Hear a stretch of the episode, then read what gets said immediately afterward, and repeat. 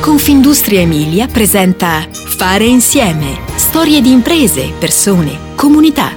Podcast con Giampaolo Colletti.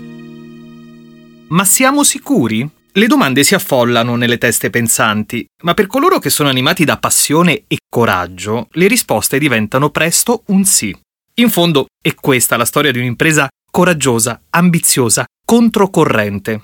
Un'impresa che si è fatta spazio prendendoselo quello spazio dal mercato, all'epoca appannaggio delle grandi aziende che lo monopolizzavano e che però non riuscivano a coprire adeguatamente con prodotti e servizi che mettessero davvero il cliente al centro.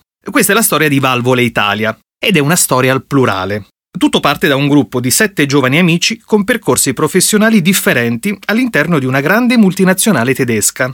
Sette talenti diventati soci in affari.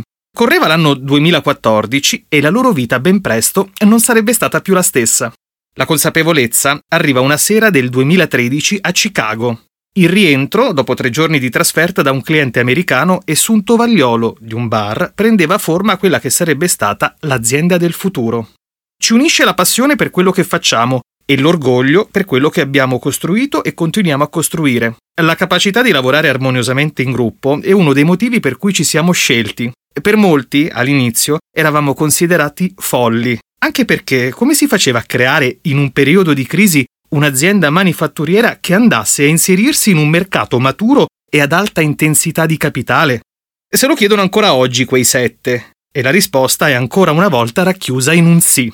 Si può fare. Nel 2015 inizia così la produzione, dopo un anno trascorso a progettare e affinare i prodotti e a impostare la rete commerciale. Oggi così prendono forma valvole oleodinamiche principalmente di sostentamento carico, in particolare valvole di bilanciamento per applicazioni mobili. Viviamo in un paese che ha la manifattura d'eccellenza e l'export tra i propri fiori all'occhiello, e pensare in quei termini per noi è stato naturale. Sapevamo che i nostri concorrenti erano grandi agguerriti, ma conoscevamo anche le loro debolezze. E diciamo che sapevamo quello che stavamo facendo, anche se da fuori, forse, non si sarebbe detto. Infatti l'azienda è stata completamente autofinanziata. Banker e venture capital si sono fatti avanti più tardi, eh, quando non ne avevamo più bisogno, afferma Simone Storci, cofondatore e CEO di Valvole Italia. Siamo nel settore delle valvole oleodinamiche, del quale l'Emilia è un riconosciuto polo mondiale di eccellenza. Ma quello che i sette volevano dimostrare sin dall'inizio di questa avventura è che si poteva e si può lavorare e produrre in modo diverso. Nasce così Valvole Italia, piccola realtà in cui inizialmente lavorano solo i soci, ma che da subito si rivolge a clienti in tutto il mondo. E per questo crea una filiale in Ohio, stipula un accordo di joint venture con un partner cinese per fabbricare e vendere i propri prodotti, crea partnership strategiche, commerciali e tecnologiche con grandi aziende americane e tedesche, in un comparto per certi aspetti saturo, l'azienda si specializza in una nicchia di mercato.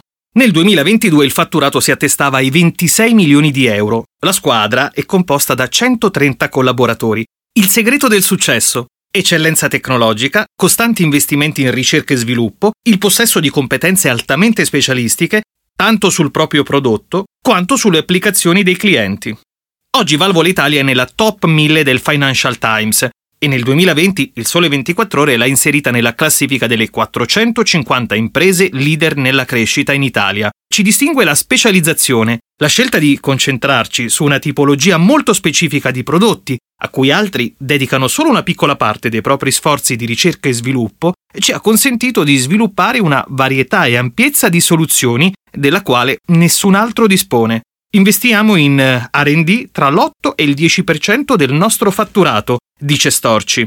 Tra i clienti c'è il principale produttore mondiale di piattaforme aeree e il meglio del settore movimento terra. La produzione è divisa tra due stabilimenti modenesi e poi c'è quello produttivo americano. Fin da subito eh, ci è stato chiaro che l'unica prospettiva nella quale il nostro business era sostenibile era quella mondiale L'Emilia è uno dei quattro snodi focali del mondo per quanto concerne la nostra tecnologia, e poi l'idraulica è emiliana almeno quanto i tortellini.